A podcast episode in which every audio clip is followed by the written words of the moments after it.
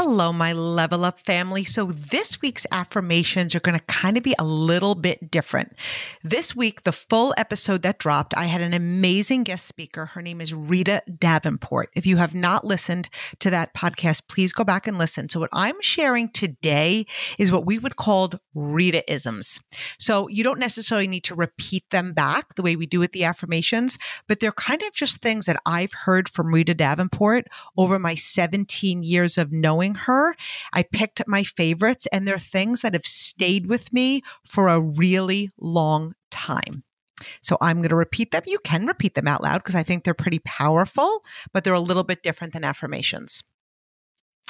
Money isn't everything, but it is right up there with oxygen. Money isn't important unless you don't have any. Don't hang around people that are more messed up than you. Don't take yourself seriously, but take what you do seriously. God didn't make junk, so have faith in yourself. We are in the people business. Never forget that. Keep your ask in gear and always share what you have.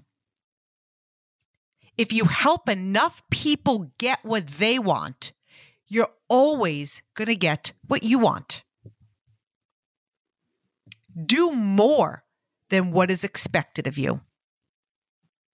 You're in business for yourself, but not by yourself.